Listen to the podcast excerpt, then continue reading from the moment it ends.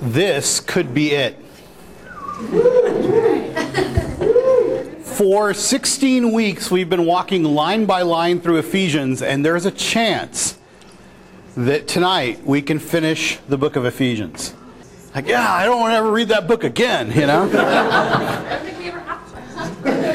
After tonight, if you've been to all 16 weeks, you can just take scissors and cut it out of the Bible because you've memorized it. For the last three weeks, we've uh, kept focusing on the word submission, so you'll be very happy to know if nothing else happens tonight, we are not focusing on that word anymore. All right. Let's uh, go forward a little bit and see what we can get out of the last part of chapter 6 in the book of Ephesians. After all of the ethical teaching that Paul has been giving since the middle of chapter 3, and I will not go back and belabor all that with a summary he comes to these points and says, finally, be strong in the Lord and in his mighty power. He's giving a closing exhortation about a very important topic here. But I want you to notice that this power kicks off this new section that he's going to give. Be strong in the Lord and in his mighty power. We've seen this word power before. In Ephesians 1:19, the very chapter that begins his long summary of God's action, he talks about in verse 19 the incomparably great power that's available to us who believe.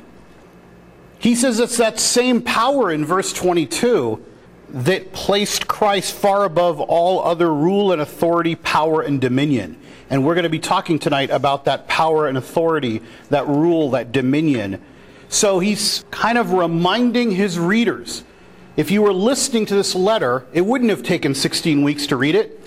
You would have just heard it as a letter from beginning to end. So now he's reminding his readers. He's kind of closing with another bookend about that power. Finally, recall the power that I described earlier in my letter. Be strong in the Lord and in his mighty power he gives an imperative put on the full armor of God so that you can take your stand against the devil's schemes. For our struggle is not against flesh and blood, but against the rulers, against the authorities, against the powers of this dark world, and against the spiritual forces of evil in the heavenly realms. We've encountered a couple of places in the book of Ephesians where he talks about the heavenly realms. Let me remind you of what that is. It's not heaven heavenly realms is the spiritual world that surrounds us. That's how Paul uses this word. The word literally heavenlies that we translate into the heavenly realms. So he's talking about a spiritual reality. And he comes out right here, a little bit uncharacteristic in the last few chapters, and says it very clearly. For our struggle is not against flesh and blood. Flesh and blood being a Semitic translation of just human. He's saying right out our struggle is not against humans, but against the rulers, against the authorities, against the powers of this dark world. And in case you had any ambiguity about what those things are, he says, against spiritual forces of evil. Actually, those are kind of a building synonym the repetition is meant to emphasize it, not meant really to say, well, there might be some rulers, there might be some authorities. He's actually building a repetition to emphasize the point. And the point is concluded in the spiritual forces of evil. So at the close of Ephesians, what he's talking about here is the dark forces, but his focus is on the imperative of being strong in the Lord and in his might and in putting on the full armor of God, which he's going to describe in just a moment. But there's a reason for it. Because our struggle is not against humans, but against spiritual forces of evil. Philip. When I read like that last part against rulers, authorities, powers, and against spiritual forces of evil, it doesn't seem to be sep- or, or the same thing. It seems to be that they're separate things. Um, at least with that word and. Like I said, I, I'm not want to put like all this emphasis on one word that it's translated. So I'm not sure, like, is that, I don't know, like, is there other versions that, like, interpret this differently? Like, because I feel like if you say that the word and and how it's structured, that it doesn't, that it seems to be different things. Maybe related, but different. Yeah, they're actually the same repetition. And if you're trying to separate them maybe with an English version of like an or, like to say there could be this or there could be that or there could be this or there could be that. He's actually kind of stacking them on top of each other. Yeah, he's making a very strong emphasis of repetition. The other thing that gives us confidence is he's already talked about these spiritual forces in Ephesians chapter 1 and Ephesians chapter 3. He's kind of mentioned them before, and nowhere in sight in Ephesians is anything other than spiritual authorities and spiritual. So, in other words, you can't read this as against like earthly rulers or earthly authorities. He's really talking about spiritual rulers, spiritual authorities, and before he's introduced them, now he's actually going to deal with them in the close of the letter. So he's brought them up in chapter 1, he's brought them up in chapter 3, and here he takes it home and says, now let's deal with how you have to stand firm against them. All right? Yes. Does this passage in any way, shape, or kind of like support the idea of like hierarchy and even like demonic forces? Or do we use this passage to like emphasize that or to say like maybe there's like this and this and this different like levels of like demons and things like that? Yeah, I went down that rabbit hole a little bit to search that answer out because there is a belief in the church that somehow he's giving an ordering. And most believe there's no ordering given at all. In fact, the view is not about them. The view, as Paul has been throughout the whole book of Ephesians, is on Christ. It's on his power. And now he's turning to what how we access that power. But it's not really so much to teach, as, as Paul has done over and over, he's assumed a reality and he's spoken about it without spending a lot of detail to explain how it works.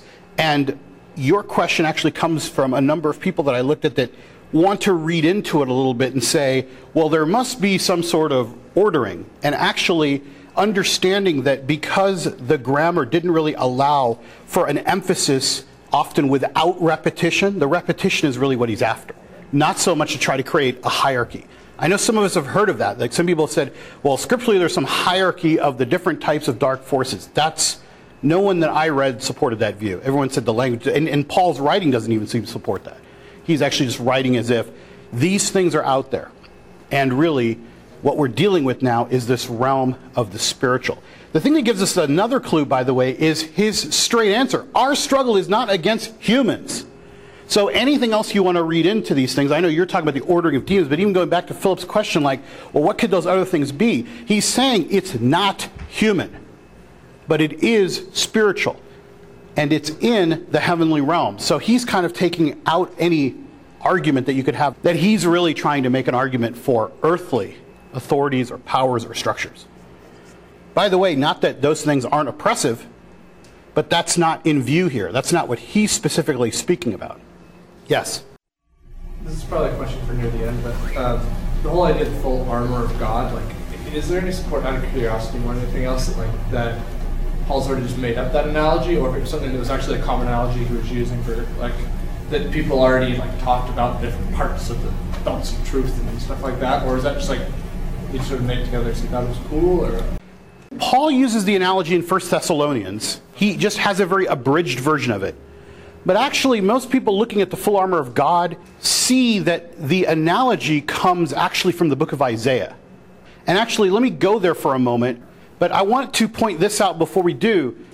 There is a reason we're supposed to take on the full armor of God. But the discussion we're about to have about this full armor of God, it's going to sound like we're just putting on a fancy wardrobe. But there's a purpose, and that is so that you can stand against the devil's schemes. All right? Now, we may have to open up the discussion of is there a devil or not? What's your opinion? But he's assuming there is. And this word stand, you're going to see factors into his discussion of the full armor of God. So just keep your mind that there is a so that, he's explaining why, and that we're going to come back to this word stand because he's kind of giving us a picture of standing. So here he repeats, therefore, put on the full armor of God, so that when the day of evil comes, you will be able to stand your ground after you have done everything to stand. Stand firm then with the belt of truth buckled around your waist, with the breastplate of righteousness in its place, with your feet fitted with the readiness that comes from the gospel of peace. Let me just stop there and show you the number of places that he's focusing on this standing, standing your ground, standing firm, feet fitted in a way that allows them to stand firm. In addition to all this, take up the shield of faith with which you can extinguish all the flaming arrows of the evil one. Take the helmet of salvation and the sword of the Spirit, which is the Word of God. Philip's question is what is the source of some of this information? Paul is actually referencing back to the book of Isaiah. Not in every one of these. Now remember, if you just looked at this and took out the analogy for a moment, none of the words that Paul is using should be that foreign to us because we see that he, throughout the book of Ephesians, he's been talking about words like faith and faithfulness and truth and salvation. He's been talking about the Spirit. He's been doing all that. So you could just strip all the analogy out and just say, stand firm in the truth, stand firm in your faithfulness, stand firm in these things. You, you could just say that. But he's borrowed parts of this analogy from Isaiah. Isaiah 59 17 pictures God as having the breastplate of righteousness on and taking up the helmet of salvation because he does not find anyone else who is going to do it. So the Lord himself does it. And here it's interesting that Paul takes that analogy and borrows it, and he's saying that we should take up the very thing that God has described as taking up. That shouldn't surprise you at this point if you've been tracking with us in Ephesians, because all of Ephesians has been about us being in Christ. So much so that we're identifying in this way with the thing that God does. God puts on the breastplate of righteousness, God puts on this helmet of salvation, and so he's saying, You do the same. He's using it as an analogy to say, This is the attitude you should take on. Why? So that you can resist and take your stand against the devil. There may be people who choose not to do this. And the tense here is interesting because it's in, stated in an imperative like, do this. But it's not something where he's describing like, you have this. He's actually saying, put this on. The way earlier he says, put on the new self, take off the old self, put on the new self. He's describing action that we take on for ourselves. Do this, put on the full armor of God. The other thing that's lost on us a lot of times, if you've ever sat through any message about the full armor of God, maybe you've thought about it individually, like, yes, I should do that. But Paul's tense is you, plural, put on the full armor of God. You, as a body of believers, it would make no sense for Paul at the very end of a long letter about the unity of the church to suddenly switch to a very individual task for us to take on. That's not saying that we can't do these things individually, but his focus is on the body of Christ taking on this very thing that God has done to imitate that by analogy. But he's saying, You all do this. You all put these things on. There's also the feet fitted with the gospel of peace. Some people believe that he's borrowed that from Isaiah 52 7. Isaiah 52 7 is how lovely on the mountains are the feet of him who brings good news, announcing peace, that verse. So again, the gospel and the peace concept comes so you can hear where somebody who's very familiar with it, I mean, even we're familiar with that. We know like almost no verses from Isaiah, but we do know how lovely on the mountains are the feet of him who bring good news and think that might be the place where he's borrowing that analogy from. But there is definitely a correlation to Isaiah 59 that he seems to have just taken and inserted uh, and then turned it around in a way that we're doing the very thing that God is seen doing because we are the body in this case of the one he calls God here is Christ. Okay? Any questions on this? Yes. I would just say if it's directed more as at the whole church, then um, do you think that it still applies if you take it individually with the idea that Satan attacks individuals, or do you think this is more saying that Satan attacks the whole church, or is there even a significance between those two? Well, I think that to, this would be sheer speculation on my part that everyone's got to do their part as well. The reason I take that is the analogy he uses, especially the analogy of the shield, right? When he's talking about this breastplate of righteousness, right? And he's, so some people say, even though he's borrowed the analogy and the shield of faith, those are reminders of actually the way the Roman army is fully fitted. So he might have taken a couple of them from Isaiah, but he's actually describing more of how a Roman foot soldier would be dressed. And those two, especially like adding the breastplate of righteousness, something that you do, but the shield was actually meant to protect the whole flank of people, especially if used in a certain way. So if every single one of them used the shield in a certain way, they could actually attack and do really well with it.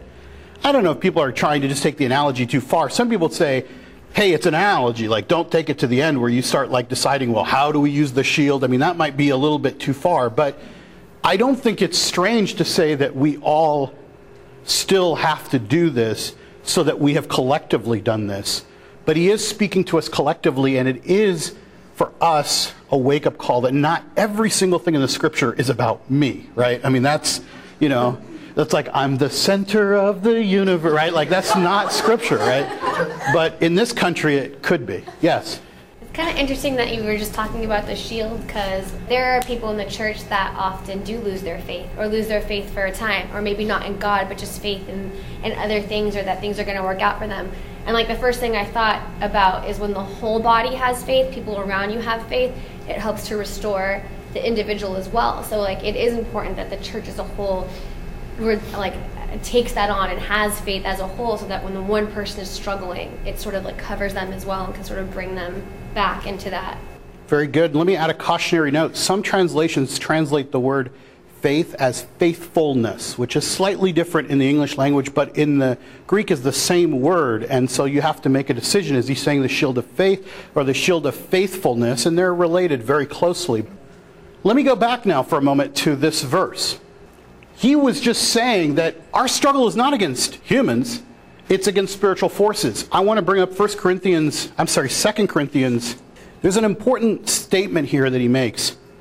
He says, I beg you, when I come, that I may not have to be as bold as I expect to be towards some people who think that we live by the standards of this world. What's the background here? Paul is facing a church that is questioning his authority, is actually teaching things that just basically say, don't listen to this guy. And by the way, this guy is not very bold at all when he comes to speak to you. So he'll write you this harsh letter, but he can't say it to your face. That's the accusations being made against Paul. And Paul is going to write about this opposition, but in the context of this statement, he also starts to talk about where even the struggles we have as a body often come from. So he says, I beg you that when I come, I don't have to be as bold as I expect to be towards some people who think that we live by the standards of this world. For though we live in the world, we do not wage war as the world does. Sound familiar? The weapons we fight with are not weapons of the world. On the contrary, they have divine power to demolish strongholds.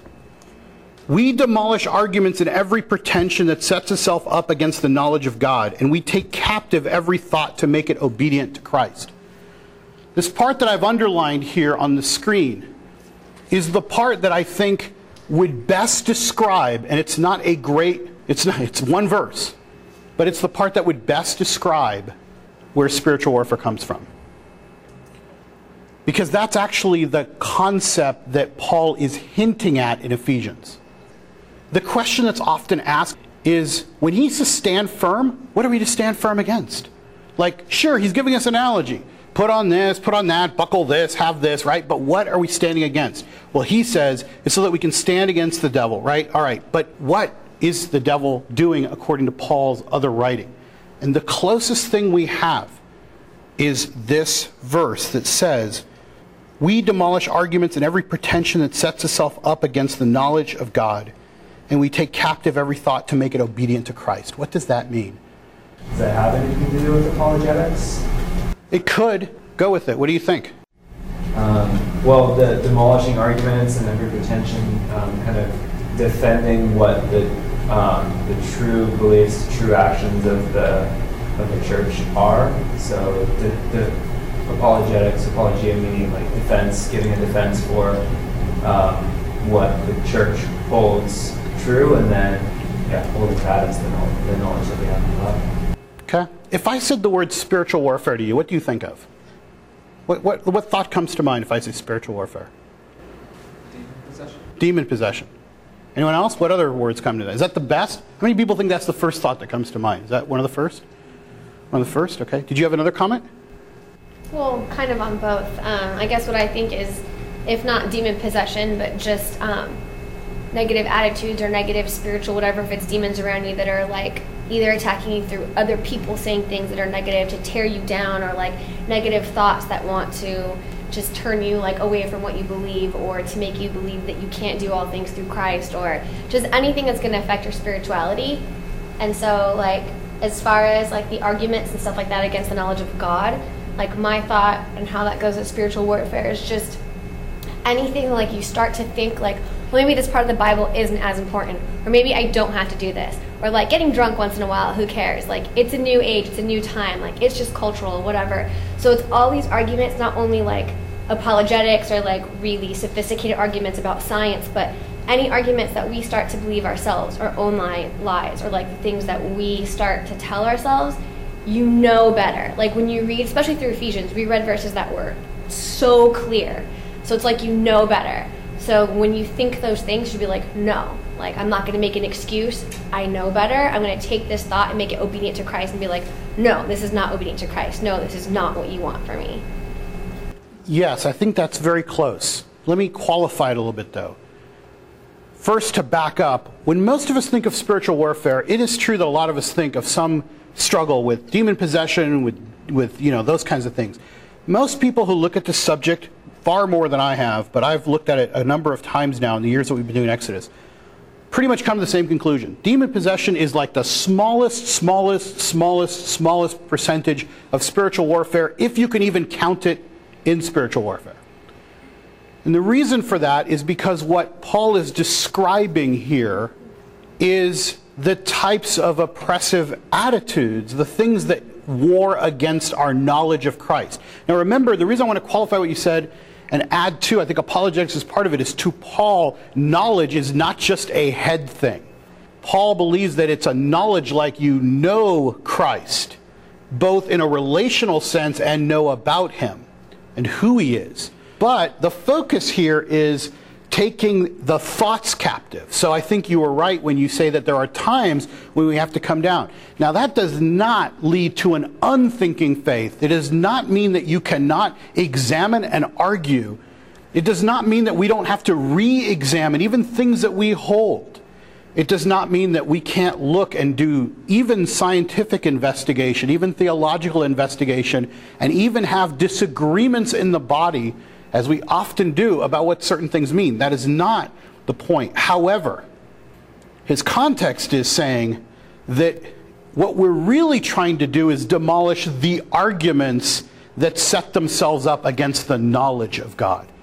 At some point, as you are identifying, that comes to the point where we're now starting to doubt the very knowledge of God. And he would say, that spiritual warfare is designed to do that. It's designed to get you to that point. It's a kind of oppression that wars against your mind. It's not going to manifest itself with your head spinning around or any of those things that we're so. We like those extraordinary things. We focus on them. Paul's not focused on them at all. In fact, we don't see that focus in Ephesians. We don't even see it in his letters. His focus, when he talks about the spiritual forces or the dominions or the powers, which, by the way, he mentions either the devil, Satan, or the dominions, the dark forces in every letter except Philemon. So he has a knowledge, but he doesn't talk about them too much because his focus is on Christ, not on those things. And in this case, what he's doing is he's giving us a warning to just identify what it is. We're fighting with weapons that aren't of this world. On the contrary, the weapons we have have divine power to demolish strongholds. But what are we demolishing? What strongholds are we demolishing? Those arguments that set themselves up against the knowledge of God. I guess in one way you could say what Paul is saying is if you reach the end of the analysis and you're concluding there is no God, you've been deceived. That would be his analysis. He's not talking about possession, he's just talking about the kinds of things that war against us. Why is that so important? Because to Paul, the knowledge of Christ is what makes us to be in Christ. That's the whole point that he's been driving towards. And anything that prevents that is exactly what you would call a win for the spiritual forces. That's exactly what they want to see. That's his view. It's a mouthful, yeah. I guess I don't, I don't see where it ties in as much. Um, because like when he talks about like rulers, authorities, um, powers, forces, like it seems to personify like a person or like a demon or something that's much more like that. And I, I'm missing where you're drawing that line like to the thought. In this description, he's saying that the weapons we fight for are not the weapons of this world. But here he's saying it in the positive, like the weapons we fight for have these divine powers. And they're going to demolish the stronghold. And then he goes on in this one verse to describe what the stronghold is that we're trying to, to destroy. So, like the arguments and things like that, those are the weapons of, or the manifestation of the rulers, the authorities, the powers of the dark. That's how they war against us. They set up strongholds, they set up arguments. Let's call them arguments because he defines what the stronghold is. He says we're going to demolish strongholds. What are the strongholds? Arguments. So their job, if they had one, to war against you would be to set up arguments against the knowledge of God. We picture something vastly more complicated and much cooler for a horror movie, and his view is uh, that's what they're trying to do. Because by knocking you out of the knowledge of God, that's actually a complete victory in their mind. Now, now we're like stepping on the edge of speculation. But we do know that he's saying that seems to be what they're doing. And we have to take every thought captive to Christ. And he would also say, and we should put on this armor of God. Do you have a comment?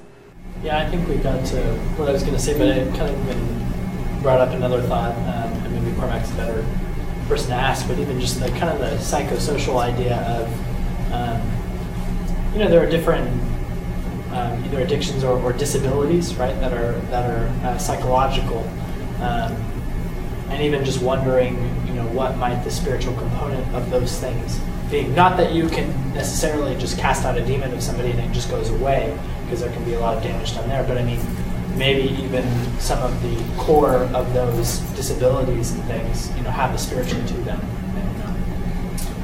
Yeah, I want to differentiate them because the even the question implies that we need to distinguish between demon possession and some sort of psychological issue, right? And just to be clear, this I think doesn't even include demon possession, right? So that would be like almost another question. Here he's saying that spiritual attack is getting us to doubt the very knowledge of God. How does that get done? I'm just going to pause right there and say we actually did a five week series on spiritual warfare way back when, so that nobody probably in this room was here, except maybe Monique, who features loudly in that one. Um, it's on our website. There's there's five weeks, two of them that talk about the roles of angels and demons to the best we can understand from Scripture because it's very obscure. And then three weeks that spend time just talking about the armor of God. So I'm not going to go into three weeks of talking about the armor of God because we've already done it. So if you want to know more about that, look into it. But as part of that, we did consider some of the issues of possession and, and just where do we draw the line about responsibility. And that is a point I do want to make nowhere in spiritual warfare does it led us to make some of the two mistakes that are often made. One is to just disbelieve in anything spiritual. I mean, Paul clearly doesn't take that view. To him, it's a reality. Right, so as we study the book of Ephesians and we say we trust this, he's taking this as a reality. So, one mistake we often make is to just find a material explanation for everything. And I think that would be error. At the same time, on the other extreme, we got people who got demons behind every bush and everything is something spiritual. Right? And you know that there's movements in the church to go into communities and bind demons and call them out and name them and rank them and do all these kinds of things. And that is nowhere found in the scriptures. I can't find anything like that. So we err when we go to either extreme.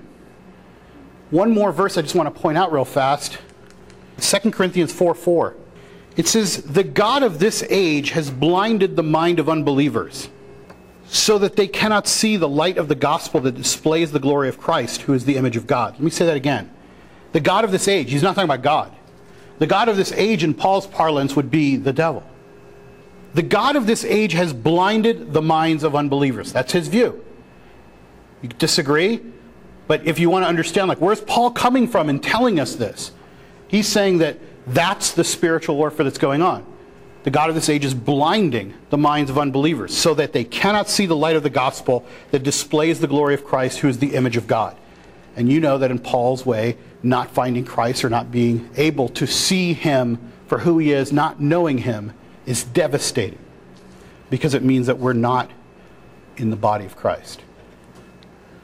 So, looking at it again as we've done, as I said, you could spend some time if you want to on our website going through each one of these, but the main points that he's trying to make is standing firm. So that you can stand firm, and here's all the things that you would take on so that you could stand firm. notice that most of them are defensive.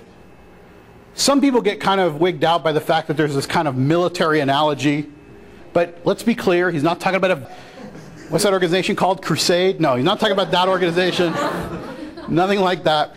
He's talking just about the church, the body, putting on this defensive armor to stand firm. There is one offensive weapon, though, and that is the one where he says, Take the helmet of salvation, that's still defensive, and the sword of the Spirit, which is the word of God.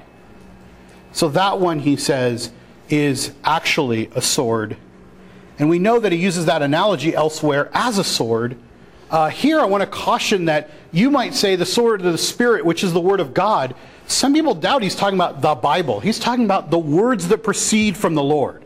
And that may be a, greater set than just the Scriptures. All right? And actually, Christ is described in Revelation as even like his words coming out like a sword, right? So we know that that this image is also used in the New Testament. Uh, it is not necessarily synonymous with just the Bible, although another analogy, he does use it in that way elsewhere. But we just see the Word of God go, oh, he's just talking about the Bible. Like, the Bible's a sword. I smack people with it, right? That's what I'm supposed to do. It's not what he has in mind. Okay? But it does have this power and is described offensive. And that's very important uh, because he sees it as the strength. And why? Because remember, even this part that chapter 6 is flowing out of chapter 5 where he's saying, Be filled with the Spirit. So the Spirit still figures prominently here as the power that is actually available to the body collectively. All right? Yes? Well, I would say he's definitely not talking about the Bible the Bible didn't exist at that point. Um, I mean, they had the Torah, they had the prophets, the writings, but they didn't have the Bible. And he would have referred to them that way. He would not have referred to them the way that we do in this way. So that's why it's that's why it's correct what you're saying. Like he, he would have referred to it as the law and the prophets or the law or whatever it is. His view of the Spirit is much more than that. The Spirit obviously does way more within the church than simply become the Scripture. However, I think that what you take from it is these are the words that come from the Lord. Because even Jesus, in his own battling with Satan, had a similar experience where his offensive response to Satan's temptation was what? To quote the scriptures. Yeah, so I think that that's part of it. Like, that's why I'm saying it's a broader, not just saying, oh, it's not that. It's actually that plus a lot of other things because Paul's view is the Spirit infuses the body, gives the body power. We're supposed to live in the power of the Spirit, and among that is the words of God. Okay, so we couldn't just chop off which is the Word of God and say, ah, couldn't have meant that. It means just don't take it as synonymous with the Bible. All right. Anything else on the armor of God, by the way? Like I said, I will leave it for the three whole talks that we do on what the analogy is and how it works. And if you're interested more in the verses that identify where do we even know about Satan and where do we get those things, check out that series. It's a very controversial subject in the Bible. Many people say there's no verses in the Old Testament on Satan. Some people believe that it's kind of in the double meanings of certain passages. Some people believe that it's everywhere. Of course, you know where I believe about that. So Paul goes on and says, and pray in the Spirit. This is not a new subject, by the way. It's on a new screen on this PowerPoint. In your Bible, it might be a new sentence or new paragraph, even.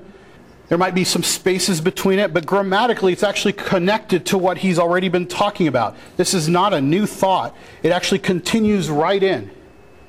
And pray in the Spirit on all occasions with all kinds of prayers and requests. Elsewhere, we know the verses is like pray without ceasing. But here he says it in this way pray in the Spirit on all occasions with all kinds of prayers and requests. With this in mind, be alert and always keep on praying for all the Lord's people.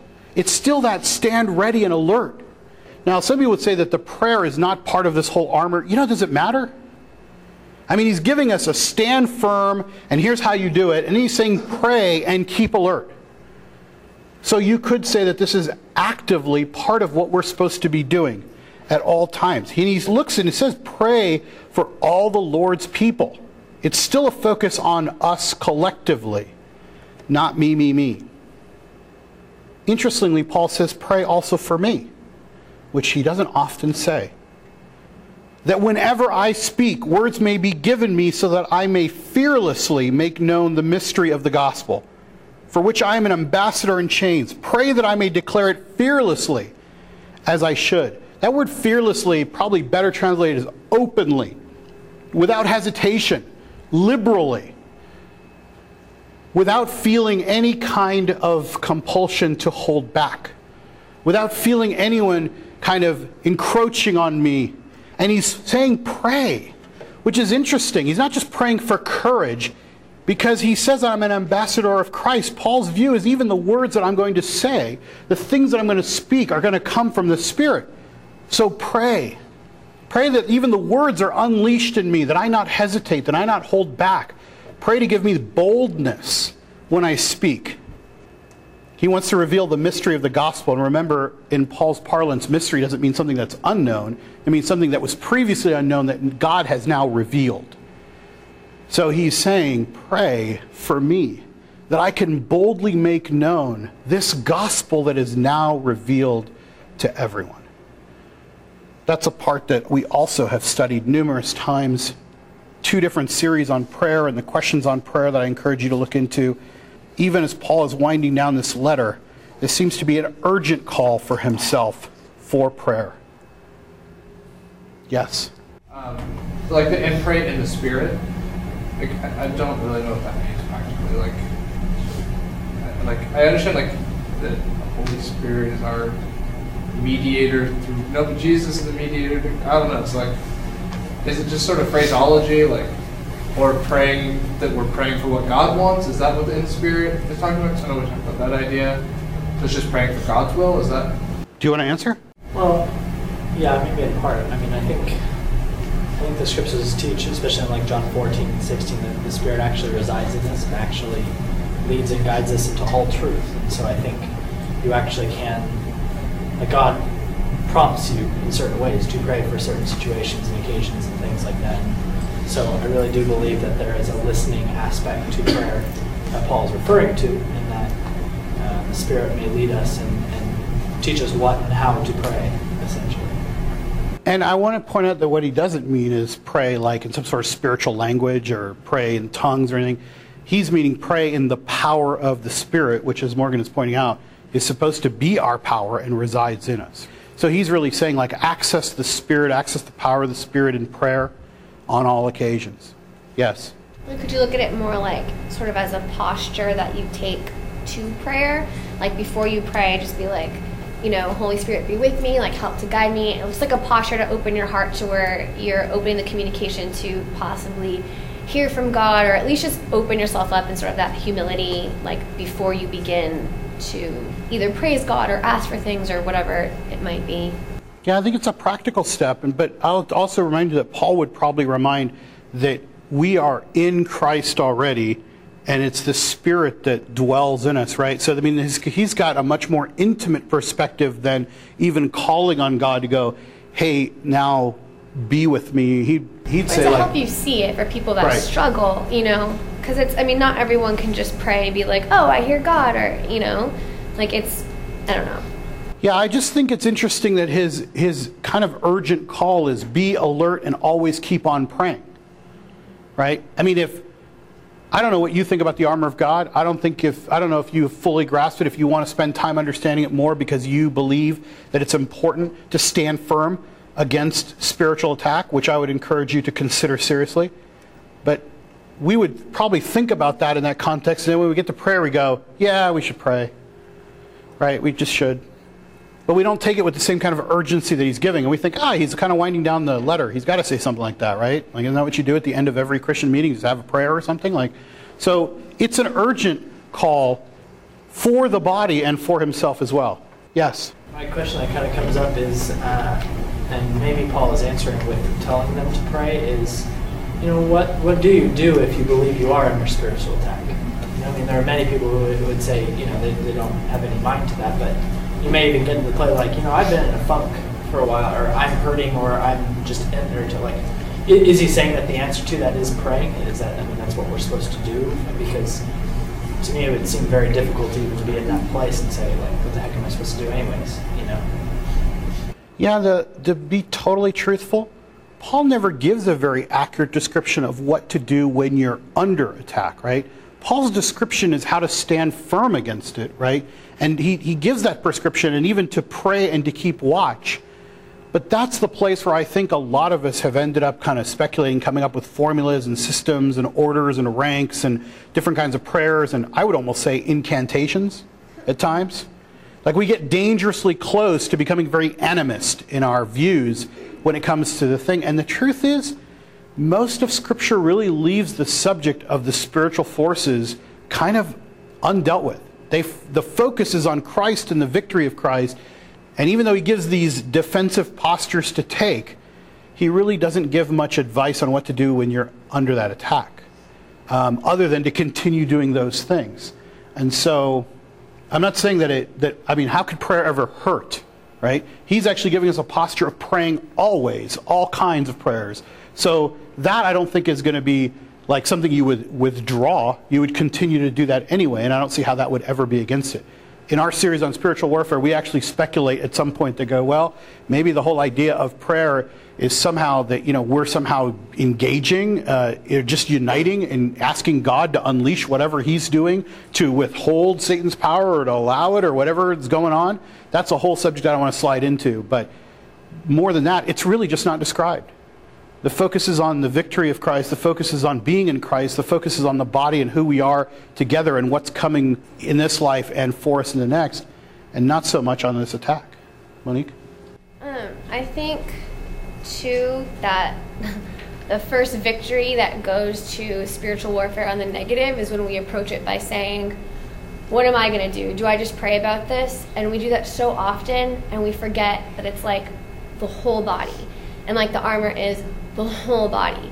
So if someone is struggling personally, like if you think you're under spiritual attack, I think the first question is like, who can I go to? Let me surround myself in the folds of the people that love Christ. Like, can you pray for me too? Can I be around you? Will the church that has faith be able to like infuse me with some sort of strength? And so I just think it's really important not to just like single out one thing and and it is difficult when you're in that funk to say, well, I'm praying, I'm praying, I'm praying by myself, nothing's happening, nothing's changing. But if you look at it as a collective, and the church is praying for people like you or you specifically or just has faith or is around you and is like taking you know all of your hurt in with them as well and saying i'll hold up this part for you for a little while. While you're struggling i think that's like really important part of spiritual warfare and personal struggling is to not struggle alone or to think that you're going to have one answer for yourself that's going to i don't know pull you out of it Okay, I'll close with this verse. In fact, I'm sorry, I don't remember the actual citation. When Jesus comes to Peter and warns him, he says, Peter, Satan has asked me to allow him to sift you like wheat, basically to mess with you. Peter said, This part isn't in the Bible. Peter said, You said no, right, Christ? that part's not in the Bible. But going back with what Morgan was saying, Jesus' next words are, But I have prayed for you. Maybe that's the weapon that we use the most often after taking on this defensive posture. Maybe we actually pray the words of Scripture as Jesus did in facing temptation on three occasions. Maybe we just follow his example that you're like, Lord, you're Lord. Like, you mean you like he came and he asked you and you didn't you didn't say no? He just said, Peter, I've prayed for you. How many of us would think that's good enough? But Jesus thought it was good enough. And maybe that's the final point. He closes the letter this way Tychicus, the dear brother and faithful servant of the Lord, will tell you everything, so that you also may know how I am and what I am doing. I am sending him to you for this very purpose, that you may know how we are and that he may encourage you. So Tychicus is the guy who's actually taking the letter. He's going to take it around to the different churches, and he will inform them of all the other news about Paul and how he's doing, which is probably to say Paul's in chains and in prison, probably not doing so good. But notice that Paul, despite this position that he's in, wants to encourage them because he knows that he's doing exactly what he should be doing. And he's preparing for his ultimate defense of the gospel in front of Caesar. And maybe that's where his focus really is, and that's why he wants the prayer for the words that he's going to speak. As Morgan reminded us when he kicked off the very first two verses of Ephesians, he said that Paul often connected the Hebrew greeting shalom, peace, with that play on the Greek word that meant that came out to grace. And here he ends in exactly the same way. Peace to the brothers and sisters, and love with faith from God, the Father, and the Lord Jesus Christ. Grace to all who love our Lord Jesus Christ with an undying love. Peace and grace, he closes with. So, what do we do after all these weeks of going through a book like this? My encouragement to you is that you go back at some point after we've taken all of this information that we've done and edit it down into the different podcasts that come out of this. Some of you have been here for a couple of them, some of you have trudged through most of them. I will tell you from experience, you'd be amazed what comes out of the comments in this group. How much, when you go back and you listen to them later, you realize there was so much light illuminated on subjects and so many things.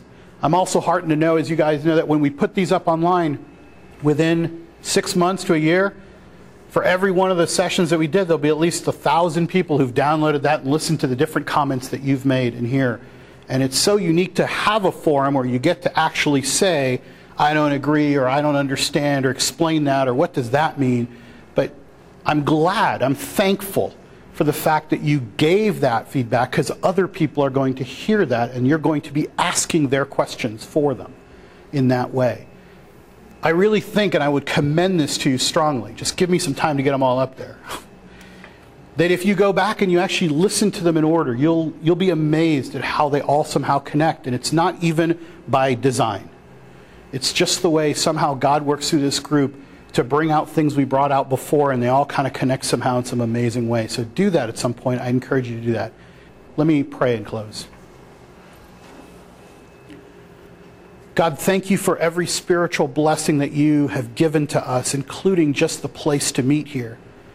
Just the fact that your spirit infuses our discussion. Just the fact that you have given us uh, just a love for your word and that you've given us a mind that struggles with it at times and wants to know it more deeply and a heart that wants to know you ever more.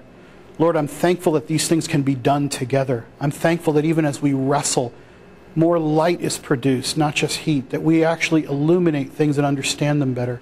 Thank you, Lord. I personally thank you for all the study that's gone into this because I have come out changed and renewed and having a deeper understanding of who you are and a greater appreciation for this letter of Ephesians. Thank you, Lord, that we get to do this in this place. And thank you, Lord, that other people are going to benefit from it, that you have put voice into this conversation so that other people can listen and grow deeper and more connected to you. And I pray that you unleash that. I pray that though we have no control over it, that these things go far and wide and touch people who are really struggling to understand what it means to be in you, in Christ, and unified together as a church. Pray all these things in your name, thanking you, Lord, in the name of Jesus Christ. Amen.